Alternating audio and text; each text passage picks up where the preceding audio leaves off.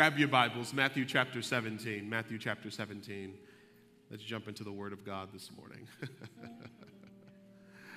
Amen. Matthew 17. We're finishing this series called Let's Play Church. And uh, in the email I sent out this morning and yesterday at our senior tech day, I talked about scams and cryptocurrency. If you're interested in cryptocurrency, uh, we had a video to talk about faith in crypto that's on our website and on our YouTube page. And today I have some sheets in the back to talk about scams, uh, what they are, how to spot scams, how to see scams. Um, mainly, if anything feels too good to be true, it probably is, right? And uh, so, what I wanted to end this series with is the mindset shift that Jesus gave his disciples.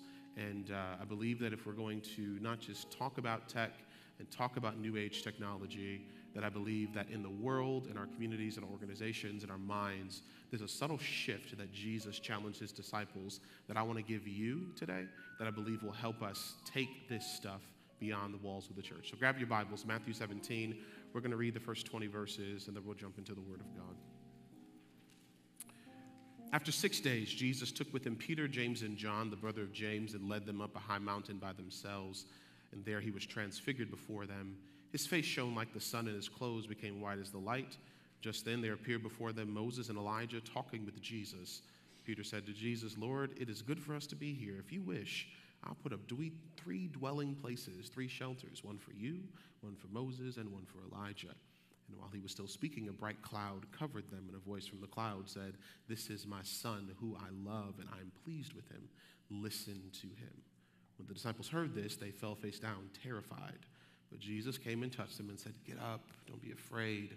They looked up, they saw no one but Jesus. So they're coming down the mountain. Jesus instructed Peter, James, and John, Don't tell anyone what you've seen until the Son of Man has been raised from the dead. The disciples asked him, When do the teachers of the law say that Elijah must come first? Jesus replied, To be sure, Elijah comes and will restore all things, but I tell you, Elijah has already come, but they don't even recognize him and have done to him everything they wish. In the same way, the Son of Man is going to suffer at their hands. And the disciples understood that he was talking to them about John the Baptist. When they came to the crowd, a man approached Jesus and knelt before him. Lord, have mercy on my son, he said. He has seizures and is suffering greatly. He often falls into the fire or into the water. I brought him to your disciples, but they couldn't heal him. And Jesus said this, You unbelieving and perverse generation. Jesus replied, How long shall I stay with you? How long will I put up with you? Bring the boy to me. And Jesus rebuked the demon. He came out of the boy and was healed in that moment.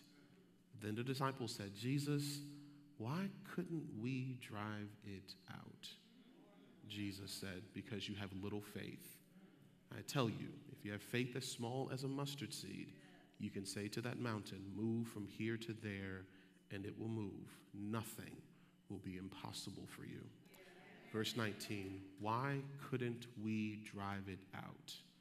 Why couldn't we drive it out? I want to put a tag on this text and talk for a couple minutes a question that I raised to my students and I want to give to you as well. Did you ask a good question today? You may be seated in the presence of the Lord. Did you ask a good question today. One of the most oppressive things that I'm starting to recognize is unsolicited advice. We decide that we want to lead people and tell people things about them from our assumptions without knowing things about people. How many times have you received it or have you given it? Because we love having the answers. And so instead of engaging with people, we just tell them how they ought to live their lives based upon my assumptions about you instead of knowing who you are. Unsolicited advice is ridiculous. Unsolicited advice is insulting because what I've learned in my life is the best leaders, wise people, are not the ones who always have the answers. Wise people are the ones who know how to ask the right questions. This is what's happening in this text in Matthew chapter 17. And, and I want to get up here and talk about disciple making and tell you to do the things that we see earlier in Scripture and the previous chapters of Matthew 15, 16. That, that Jesus is telling his disciples, go heal people, go drive out demons. You're going to do all this amazing stuff because you are a disciple. Can you put yourself in the feet of a disciple? These men, these brothers, some older, some younger than Jesus, were simply fishing. They had a very successful physician's business. They had a very successful attorney. They were successful tax collectors. They were doing it very well. They went to school to be very successful at what they did. And then all of a sudden, out of nowhere, this man from the ghetto of Nazareth shows up with long hair who used to be a stonemason, and said, The Lord sent me, and my cousin John the Baptist came before me. And y'all heard about crazy John. He's out in the wilderness eating locusts and honey. So now here's what I need you to do leave your successful fishing business, leave your successful attorney's office, leave your successful place of work, and come and follow this crazy man named Jesus from the ghetto of Nazareth. And then here's what I'm giving you the ability to do. When you follow me, here's what you're gonna do. We're gonna encounter sick people that you don't wanna touch, but you have the anointing to heal them. And then we're going to encounter demons. And then you know what you're going to do to demons? Remove them. Now that's awesome in concept, but can you imagine what these 27 year old brothers who've worked their entire life to take over, like Zebedee's sons who've worked their entire life to take over Zebedee's business, all of a sudden this man from the ghetto shows up talking about go heal the sick and remove demons? What? You want me to do what? I've been, I've been working all my life to take over daddy's business. I've been working all my life to be a successful doctor. I've been working all my life to be a successful attorney. And you want me to give up all of this to follow you. And not just follow you, but you want me to encounter sick people that can make me sick. And what, you want me to remove demons? You want me to remove demons? There's a human side to this disciple making that I don't think we often talk about because if I yell and scream about shout, scream because you heal, we got to think with the reality and the truth that sometimes it's frustrating to recognize how gifted you really are. Sometimes it's not easy to own the truth of what Jesus sees on you. And this is this encounter in Matthew 17 is this con- two conversations that Jesus has with his disciples where they recognize again what they have on them, the gift of God that is on them, and the frustrating tension of being a disciple when my flesh gets heavy. Here in this text, look at the text. The Bible says that they go and Jesus seals away with Peter, James, and John. He goes up to the mountain, the Mount of Transfiguration. And on this mountain, Jesus gives his disciples access to a side of Jesus that no one on earth has ever seen. They get to the top of the mountain, and Matthew says, On the mountain, Jesus is changed. He is transfigured. And he begins to have a conversation with Moses and Elijah. Now, notice, Peter, James, and John don't sit there and go into worship because they see Jesus in all his splendor. Because they had gotten so used to Jesus, they, they forgot the truth that Jesus was Jesus. How many times do we get numb to the truth about Jesus? That when Jesus shows us himself, we want to call it praise and worship. When Jesus shows him, him, us himself, we call it the end of a sermon. But really, those are your emotions. Have we gotten so numb to the presence of Jesus that we've dumbed Jesus down to 10 minutes during worship? They saw the transfigured body of Jesus, that Jesus is who he said he was. And what was their response? They saw Moses, they saw Elijah, they saw Jesus, and Peter, James, and John said, Ooh, Let's build a church. Let's construct a dwelling place. Because what I don't understand, I've got to box in. It's amazing because their first response to the very presence of God was not worship, it was to build a church. I think, it's, I think they're a lot like a lot of us in the building today, that when God shows us God's self, our, our goal is to box God in and take it where I want to take God because I'd rather control God than to worship God. I'd rather box in this moment, call it nostalgia. I'd rather box in this moment and play the song over and over. I'd rather box in this moment and listen to the sermon at my leisure because it's uncomfortable to me to be in worship when I didn't plan to worship God because I'd rather put God into something smaller I can control. Peter says, Let's build a church. How many times have you responded to the presence of God and said, God, this is uncomfortable. I just need to have church? One of the reasons I believe the world doesn't respect the local church is because we're so confused at building ourselves that when God shows up, we tell God, stop it, we got to go have church first. God looks at Peter, James, and John and says, Don't you dare insult my presence. God stops this moment and comes and says, This is my son. Listen to him. because their minds had not been open to the fact that Jesus can do everything that Jesus has said that he can do. And I'm talking to somebody in the building. I want to remind you maybe Jesus is who he said he is. Maybe he's a healer and you just haven't asked for healing. Maybe he really is a waymaker, a provider, a miracle. Maybe he's everything you sing about. And maybe it goes from you singing about it to you believing he is who he says he is. The text says this when God began to talk to the disciples, they began to bow, but they didn't bow in worship. The Greek there is interesting. They bowed because they were terrified at what God would do to them because they realized what they said was disobedient and, and disrespectful to the very presence of God. They didn't bow to worship, they bowed because they didn't want to lose their lives.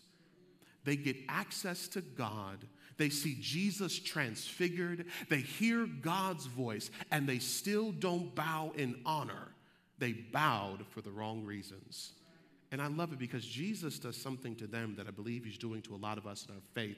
Jesus looks at these men and says, Get up. Don't waste your energy. You're not bowing with the right intention, you're not bowing with the right purpose. You're not on your face to honor me. You're on your face because you're afraid I'll hurt you. Jesus says, Don't insult my Father's presence. Don't insult my presence. Jesus says, Get up. And I'm talking to some of us in the building. I want you to change your posture from what you think you're supposed to do and begin to respond when God moves because what your heart tells you to do. Have our hearts not broken for the things that God breaks our hearts for? Or are you just coming to church because you're supposed to do it? Are you dressing up because you're supposed to do it? Are you on your face because you're supposed to do it? Are you talking to people because you're supposed to do it? Or are you saying, I can't live without worshiping God? I can't live without being on my face for God because if you're doing it for the wrong reason, Jesus looks at you and says, Quit wasting your time, get up takes this moment and says, You have God in front of you. You have the transfigured body of Jesus in front of you, and you are so into yourself.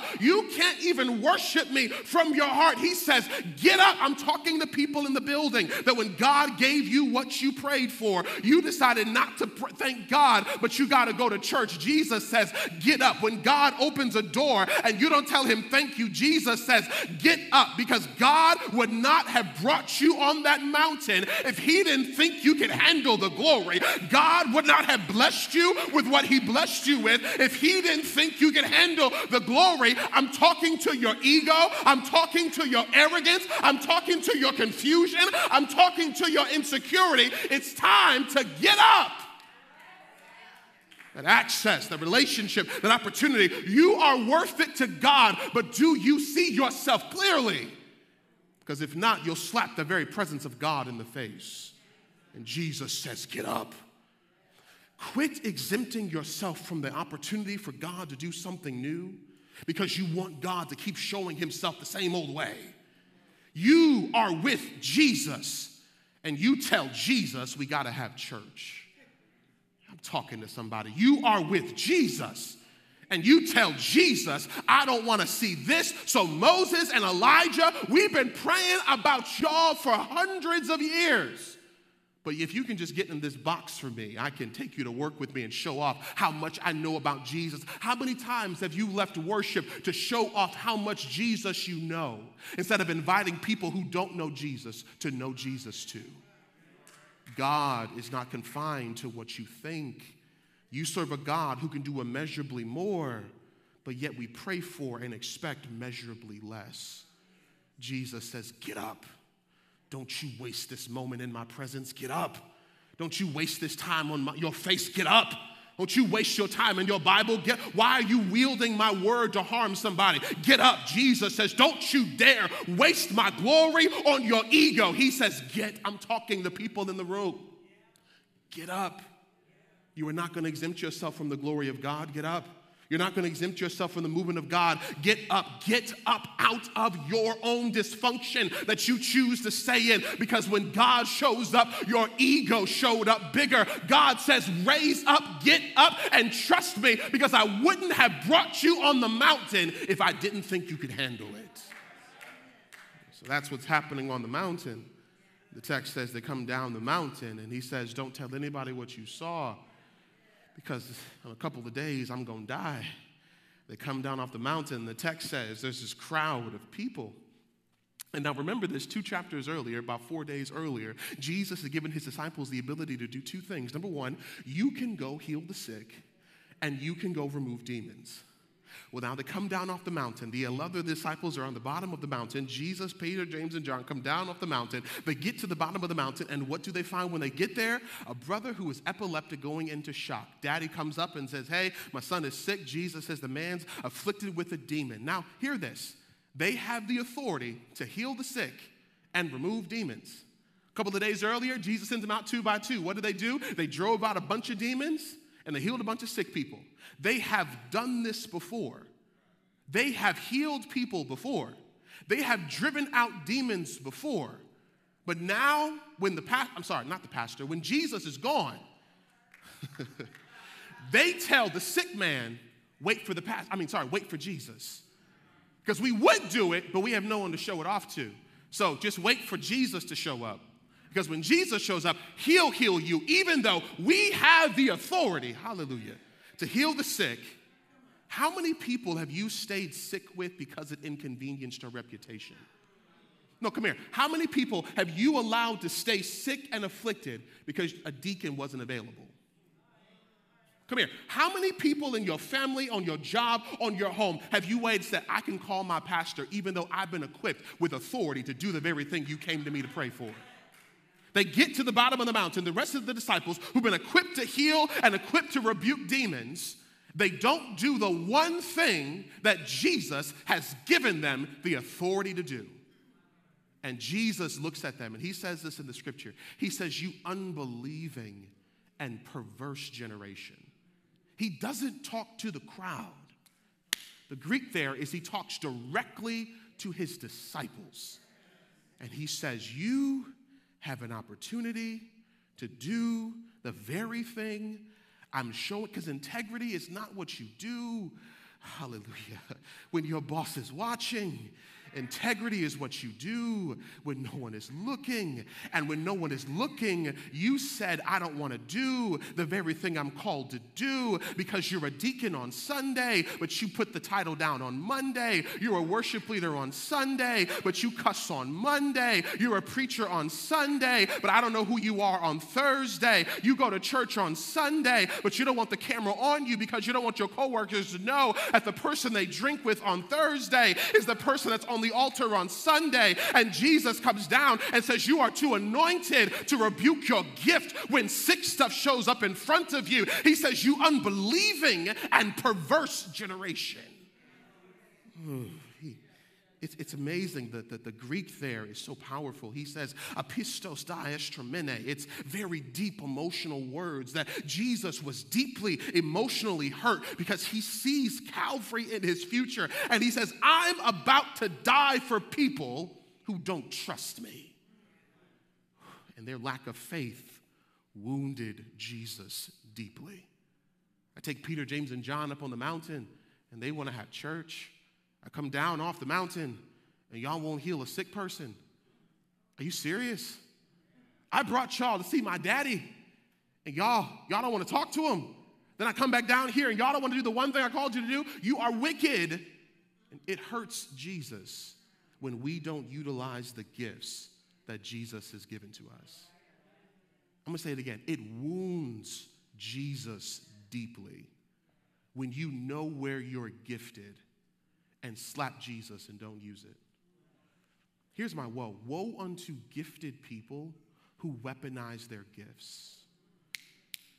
You were given a gift. You can't weaponize what you don't own. Woe unto gifted people who refuse to activate their gifts when it could possibly change their reputation among people who were not invested in you in the first place. It deeply hurts Jesus when you when Jesus knows what he put inside of you and you don't do what you are called to do. To every gifted person in the building, woe unto us when we sit on our gifts waiting for somebody to ask you to use them. If somebody has to ask you to do what Jesus died for to give you, you aren't insulting them. You are insulting Jesus. Woe unto us for wanting to have meetings to wield power without your gifts instead of being powerful with your gifts. Woe unto every gifted person who complains about ungifted people working in the area you're gifted because you refuse to bring the best out of them. Woe unto gifted people who only use your gift if American dollars are tied to it. Woe unto arrogant, gifted people who are not humble enough to let somebody massage and grow your gift. Woe unto gifted people who say, I'm going to wait for somebody else to do what I'm gifted to do. Jesus says, You are wicked and perverse. Because I ain't talking to demons. You can heal demons, but you've gotten comfortable living with demons that you have the authority to remove. You've gotten comfortable living with demons that you have the authority to remove. And so you want to have prayer service and you want to come and have everybody lay hands on your family when you have the authority to remove the very thing you maybe you like the demon.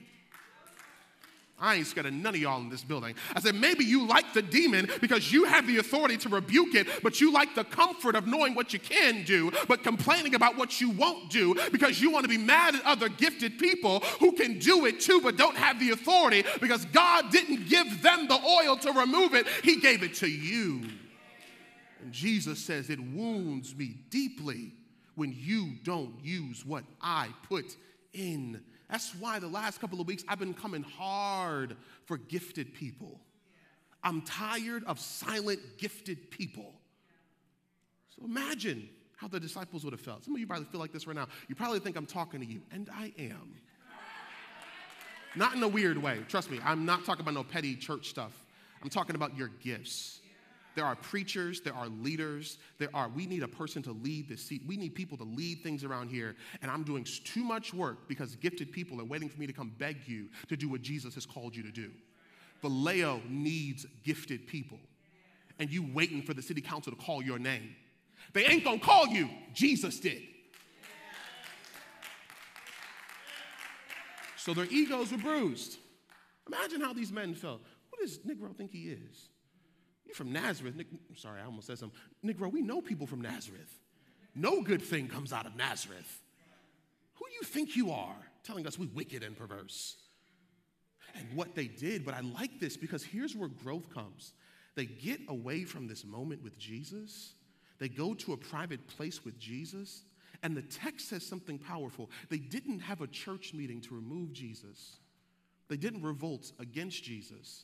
They didn't try to kill Jesus. The disciples knew that Jesus was speaking truth about them. And the disciples said this question Lord, why couldn't we drive that demon out? Because wise people don't have the answers.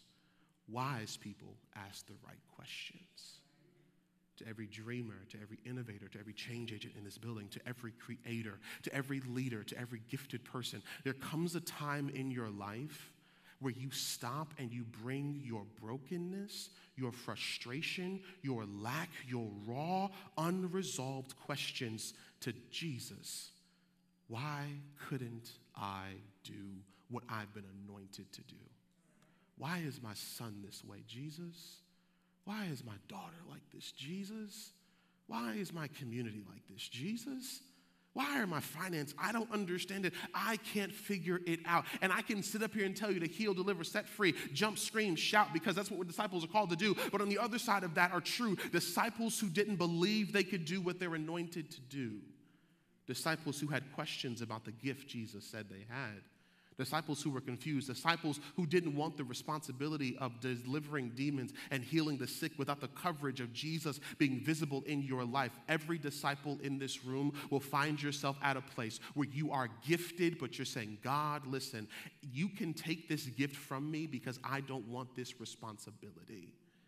I don't, I don't want to have to dress differently. I don't want to have to walk differently. I don't want to have to change my talk. I don't have to change my surroundings. I don't want to change my friend group. Jesus, I love you, but I'm good on being gifted. Jesus, I like you. I just want to go to church on Sunday. I want to give my $2. I want to go home and watch the Raiders. I don't want to have to lay hands on people who insult me. I don't want to have to care for people, Justin, uh, Jesus, who don't like me. I don't want to have to deal with individuals who will disrespect me, who won't like me, who will talk about me. Don't want to change how I dress. I don't like being gifted. Jesus, if you would take this gift from me, why couldn't I do it? Because frankly, I don't like being gifted.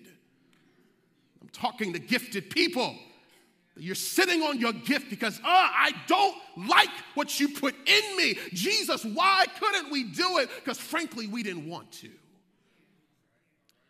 Jesus, why couldn't we? Talking to gifted people. God, why? Why couldn't I? Because I don't want this. Because wise people are not the ones who have the answers. Wise people are the ones who ask the right questions. And I'm not telling you to question God's existence, but there comes a time in your life where you stop fussing with people and you start fussing with God. That's deep, introspective, contemplative, mind shifting prayer. Because too often the questions we need to bring to God, we take to people. Come here. Uh-uh. This is one of those sermons where either you're going to choose to grow up or you're going to stay stagnant. I'm trying to help somebody grow today. There comes a time in your life where you stop fussing with your sister girl group or your brothers and you fuss with God. And you, like Jacob, God, I'm not gonna leave you until you bless me because I'm not gonna fuss with, I'm not going to take my oil and fight with people when God, you're the one that can really handle me. Too often, the questions we need to bring to God, we take to people because there's power in moving from just accepting what you hear and engaging with God on what, because here's the thing I want to give you conversations are the genesis of new seasons. If you are headed to a new season, your conversation has to change. Okay. Because you're trying to be married having single conversations. Mm-hmm. You talk about, I'm gonna be a millionaire, but you have an hourly rate conversations. you got six Amazon packages showing up at your door every day. I don't know why I ain't got no money. What? sorry, sorry. You're on QVC or Home Shopping Network because we bougie up in here. Too often, the things we need to go to God with, we bring to people who don't have insight and answers. So you go to different people. Let me tell you this the same God that other people talk to, you can talk to too. And the problem is, I don't like God's answer to the things that I take to God. So it's easier for me to bring it to a person because I can get mad at a person. Because the same God that person talked to that gave me the answer I don't like, I can be mad at them. There are so many times as a pastor, I've been doing this for 10 years now, I've been in full time ministry for 15 years. People will come to me, I reveal heaven to them, and they get mad at me, leave the church because they didn't like the answer God gave them. Two years later, it comes to pass. Pastor, I'm sorry. I knew because I'm telling you, this is what God said, not what Justin says. I'm human, you're human, but it's easier for me to be mad at a human so we leave churches because we're mad at a deacon who prayed for you, told you the future, you didn't like it, then God does it. No, why don't you talk to God about it? Because real great prayer moves you from being one of the many to being on your face in front of the Father. This text is a call to be intentional about your walk with God and your faith with questions that don't have immediate answers questions that are not immediately answered and make you go to a place of reflection, questions that bring you to a faithful ecology where you're focusing on your entire body. Now, it's not just my two hours on Sunday to be in relationship with God, but I want a lifestyle that never leaves the very presence of God. Because your Christian walk is informed by the rhythms of your existence. You are what you encounter to learn, to reflect, to practice, to see, and to engage. So, my question to you in your times with God have you asked God a good question? What does the Lord require of you? Because sometimes it's more than you expect. But do you trust God with the hard parts of your own existence? Prayer catapults you into the wild, the wilderness of your spiritual life. And the closer you come to the heartbeat of God, the more you see your need to become more like Jesus. And in real prayer, I begin to think differently, live differently, because I love the things that God loves. And even though I don't always like the things that God wills. Let me give you this truth about God God is not sitting in heaven looking to be frustrated with his children. I'm going to say it again because a lot of us love this mad God who's trying to punish you. No, no, no. God is not sitting in heaven to be frustrated with you. The entirety of Scripture is God trying to make a dwelling place with his people. Eden, God wanted to dwell with us, and we decided, nope, God, we'd rather have this tree of life till we can be like you instead of rejoicing that you're walking in the garden. He gave us the temple. We have the temple. We decided to bring, God wanted to send his presence in the temple in the Old Testament. We decided to bring unblemished offerings to slap his presence in the face. He sends Jesus. What did we do to Jesus? We killed him. Then he gave us the church. What did we do to the church? We made it a social club. The entirety of existence, God has been trying to come and be with his people people. I don't think God is mad at us. I think we're frustrated with God. That's why Paul says in 1 Corinthians 3 and 9, for we are co workers in God's servants. You are God's field, you are God's building. Paul says we are co laborers. We are working with God, not warring with God, to determine the outcome of what goes in our lives. So when the disciples came to Jesus and said, Jesus, Lord, teach us how to pray, they were saying, Jesus, we don't know what to do. Can you expand our minds? They come to Jesus and say, Jesus, we don't know what to do. Why couldn't we do it? Jesus says, Here's what I need you to understand your faith is too small. You have the authority, church, to move mountains. You have the authority to raise water out of the sea to cover mountains by having faith the size of a mustard seed. Why couldn't we heal the man? You don't have faith. So maybe the challenge is Jesus, how can I increase my faith? Do I want better faith? Do I want stronger faith? Do you want to heal the sick? Do you want to send mountains into the sea? Do you want to remove demons? Or do you like sick things? Do you like demons around you? And do you like climbing mountains? Maybe we do. Maybe you like climbing mountains. Maybe you like the struggle. Maybe you do. Because if you didn't, you'd have faith the size of a mustard seed to tell the struggle to shut up. Maybe we really like being anxious because it makes us feel good. Popular because I'm anxious. And it's popular now ever since COVID. It's popular. Oh, I go to therapy. Oh, I love it. I don't want to heal. I just want to keep being sick oh my God, no, I don't want healing because I can just pray for healing. No, I like sickness, so I don't want faith. I just want to sing songs about having faith.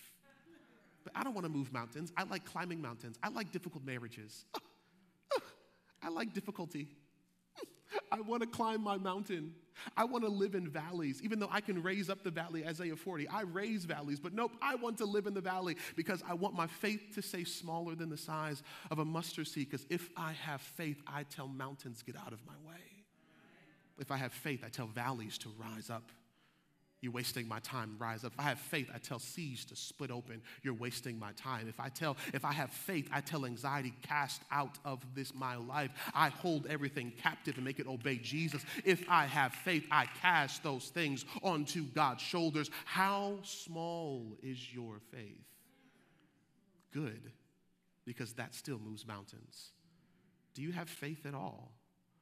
So let's expand our imagination of faith today. I ain't about a whole lot of hooping and hollering. I told y'all I ain't doing that till 2024. So if you came for me to twirl around in circles, I ain't gonna do it. But I'm hoping today that we can grow our faith. Because here's what I want to give you. Let me give you the first principle of this. Jesus says if you're going to have faith the size of a mustard seed, you have to create a tension between what you think you can handle and what God can handle using you. I want you to change your language about God to stretch God's engagement where He puts you. So here's the first principle. Number one, New knowledge comes with the admission of old ignorance. That is good. New knowledge comes with the admission of old ignorance.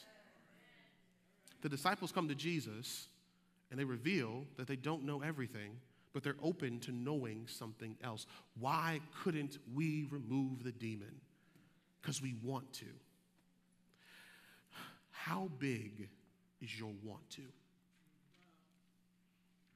I want that to sit for a second. How big is your want to? Do you really want to see your children differently? Or do you just want them for Instagram? Do you want to see your grandchildren differently? Or do you just not want them to embarrass you, grandma, on Facebook? Do you want to see your church differently? Or do you just want a place to come and socialize on Sunday?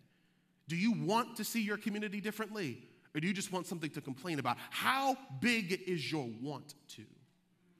They don't know everything, but they want to know. How can we make sure, Jesus, that we don't have to have you in the flesh to remove demons that come in our presence? They realized that something in them was forbidding them from being and doing who Jesus had gifted them to be. And what Jesus shows them is who they were in this season won't work when Jesus is gone to heaven. Who they are in this season won't work in the future. Because let me give you this you cannot improve your future without disturbing your present.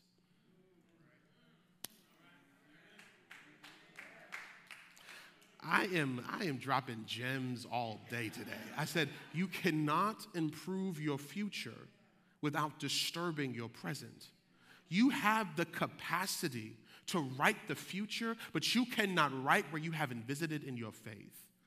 And it starts with this What do you have to disown to own something new?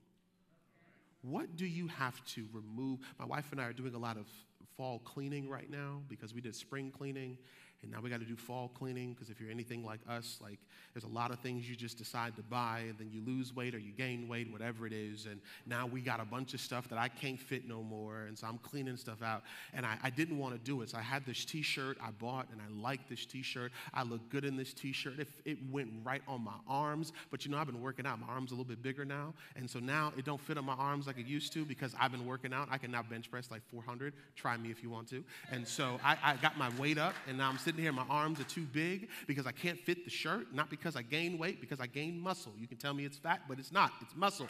And so I gained all this muscle, and I came to my wife. I spent $50 on this stupid shirt. I said, Babe, I can't fit it. She says, I can sleep in it. I said, You're not going to sleep in a shirt I spent $50 on. And I had to disown something because I've become someone different. Are you wearing a baby onesie and you're 70 years old?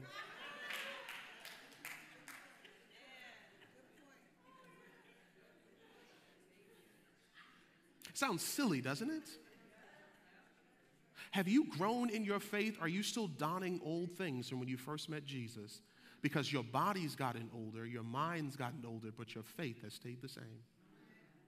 What do you need to disown to own something new? Here's some challenges. Here, here's four challenges I'll give you on this. Number one, observe the world around you. If you want to stretch your imagination, look at the world around you. Who's the person that smiled on Friday at work? Observe it. Look around you. Because if you're looking at the same thing, you're going to see the same things. But if you look around you, you'll see new things. Number two, discover available opportunities. You know what's amazing to me? Um, I, I, let me say this. I'm writing a book, so a lot of this stuff is coming from my time with God. I'm writing a book, so I hope you get it in like a year. But this, this, this, this, this, I'm, I took a globe, right? And you spin a globe. Whoop, and oftentimes when we start the globe, we start on where we are. So we start in California, you start in the United States. Did you know there's a whole nother side to the world? That if you switch the globe, there's Africa, there's Asia, there's, there's Europe. Maybe the challenge for some of us is to change your map Everything is not in your circle of friends.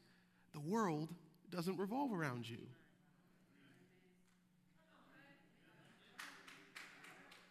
There's so much money out there for you not to have it.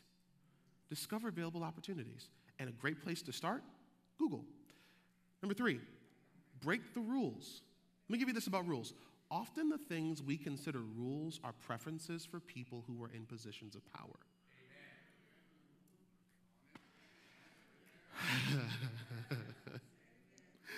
Often the things we think are rules are just preferences for people who are in positions of power. break the rules. I love breaking rules because we create new space when you break old rules.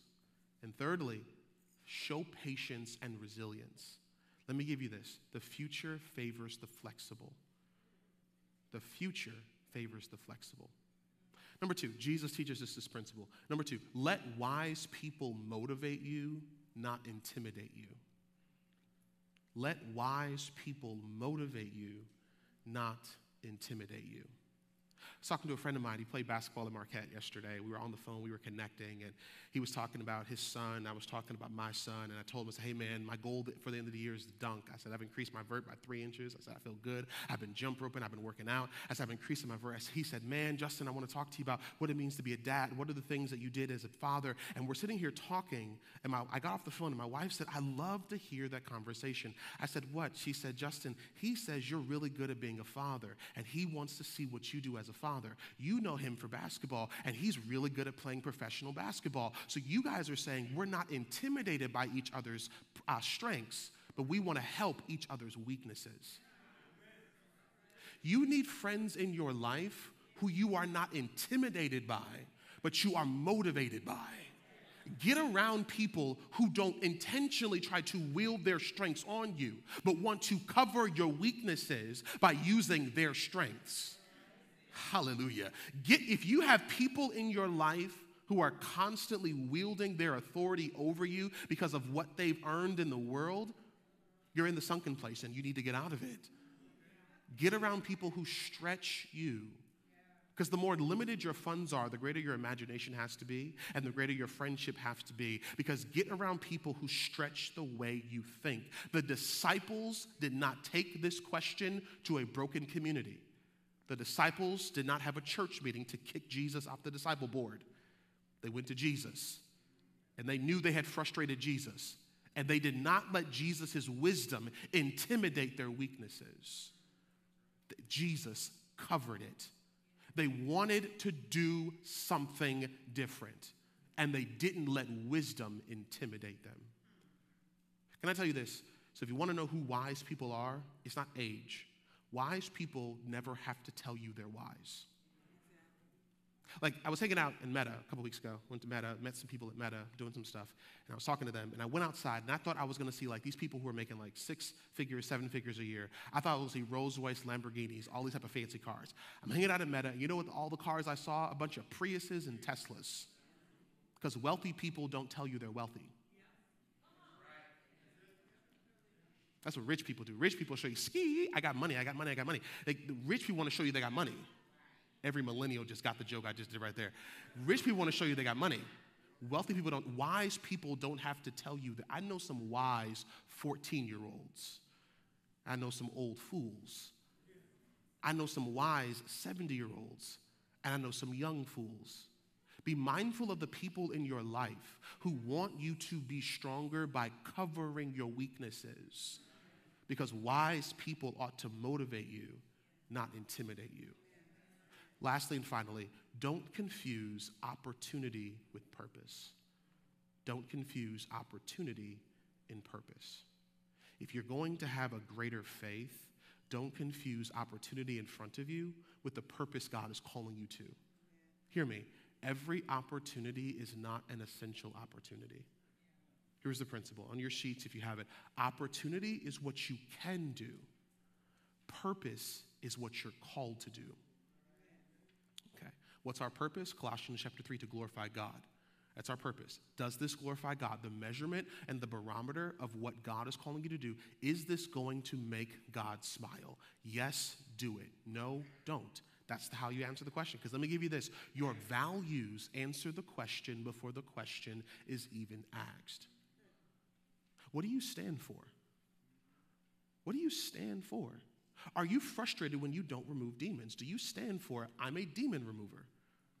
I heal the sick. My family is important to me. Or will anything shake your foundation that comes in your way? Live into purpose, not taking advantage of every opportunity. The disciples came to Jesus worried about one thing removing the demon and healing the sick, because that's what they were called to do. And Jesus ended the conversation by telling them, You are bigger disciples than just demons and sickness. You can move mountains. Jesus expanded their faith by reminding them of their purpose. You move mountains.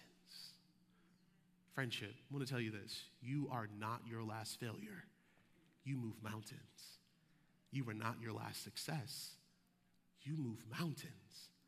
You are not your last relationship. You are not your next relationship. You possess the power to walk into mountains and tell them to get out of my way. Your prayer life has the authority to tell cancer to sit down. Your prayer life has the authority to tell that wayward child, sit down. Your faith has the authority to tell your job that's not making budget, make budget. Matter of fact, not just make budget, do exceedingly and abundantly be of all. Show us clients we didn't even know existed. When's the last time you prayed abundance on your job, or are you comfortable with getting to next week? Have you looked at your finances on your phone and laid hands on Bank of America and said, increase?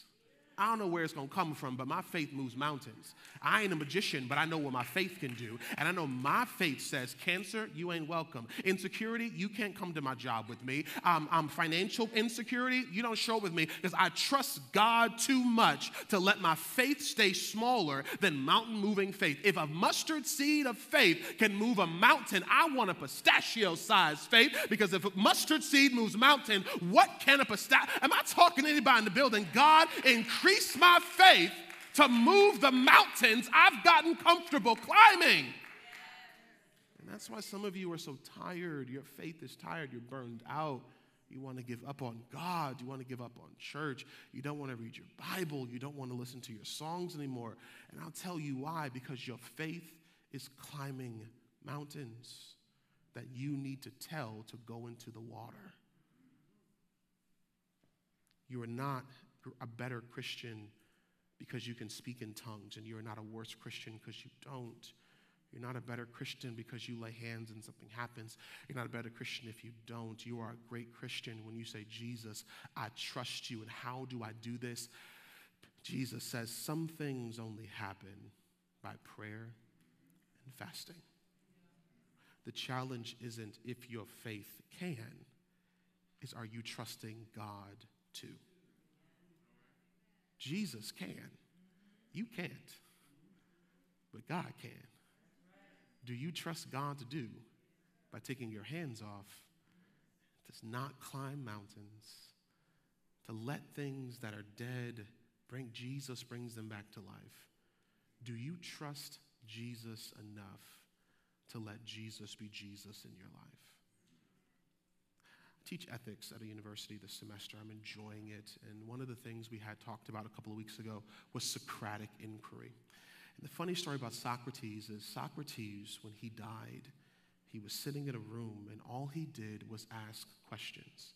And he was sitting around this young man named Plato. He was sitting around Plato, and this began to begin, Plato began to write some works for ethics that we read even until this day allegory of the cave. All these great works came because Socrates was sitting, Socratic inquiry was sitting down asking questions, figuring things out, because the question often is the answer. For you in the room today, how can I increase my faith? How can I take the next steps in my marriage, my life, my finances? Jesus is the question, and Jesus is the answer no matter where you are, what you've done, what gifts you have, what you feel you haven't completed, whether it's your finances, your home, your marriage, your body, your future, your past, your fears, your worry, and your anxiety. Let me give you the truth.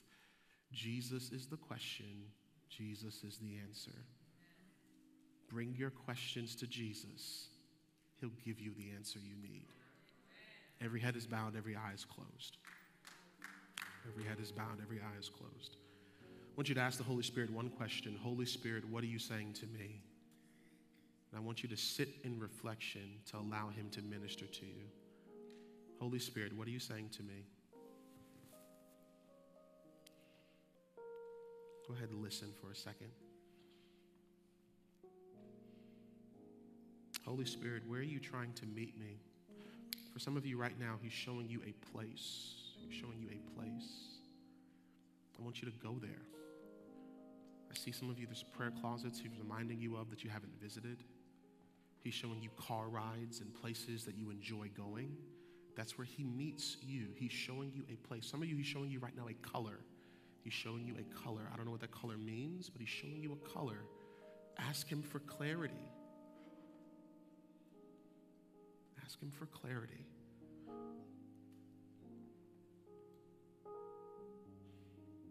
Father, I'm grateful today that even when you, your great love for us, you bruise our egos. You looked at your disciples and said, You are wicked and perverse. I'm tired of you. And your great love for them still said, No, but I want to bring you closer to my heart.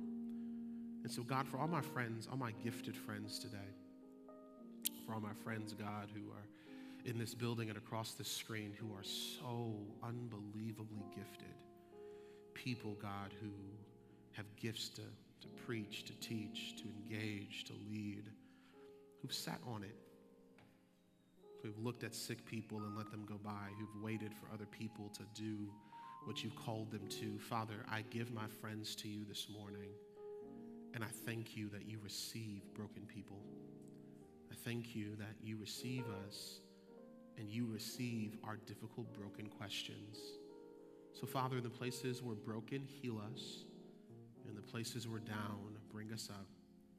In the places we're lost, show us how to get home. And in the places, God, where we haven't received your grace and your mercy, send it. Now, God, increase my friends' faith. Increase their faith, God, to have them jump off the mountains back down to the floor and tell those mountains to move. Increase my friends' faith, God, for all the places they're wandering in the wilderness, they'll find a home in you. I rebuke the fowler, I rebuke insecurity, I rebuke negative thoughts about ourselves. I rebuke, God, all the ways that we've gotten comfortable with demonic activity in our lives. And today, God, I pray you raise the standard for our gifts by showing us how valuable we are to you. Remind us that you did die for us. Remind us of the authority that you took from hell, the hell we're getting so comfortable with. You took that authority away. So hell has no dominion, our past has no power, but our future is re- relevant to us thank you for trusting us with the gifts we have. Now, God, send the demons in front of us so we have to rebuke them. Send the sick to us so we have to heal them. Test us this week so that we will show, that we will, Ephesians 4, walk in a manner worthy of the calling that we've received. I honor you today for the gifts of your people. It's in Jesus' name we pray. Amen. If you're thankful for Jesus, would you take a second and give God a great hand clap of praise all over the building?